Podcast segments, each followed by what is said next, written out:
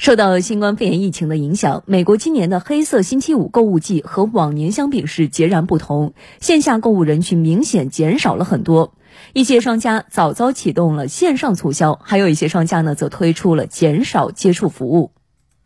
路透社二十七号报道，美国零售商在今年黑五全面革新促销方式，一些门店安排员工疏导客流，给顾客量体温，为顾客提供一些减少挑选环节，可以拿了就走的商品。包括玩具、厨房用品。美国沃尔玛公司在黑五当天没有传统的开门抢购活动，而是利用路障疏导客流。消费者购买商品需要按照导流路线走到收银台结账。美国塔吉特百货公司引入无接触的自助结账，把商场停车位增加了一倍，以便向消费者提供无需入店选购的门店自提服务。受疫情影响，今年线下购物的人群明显比往年少很多。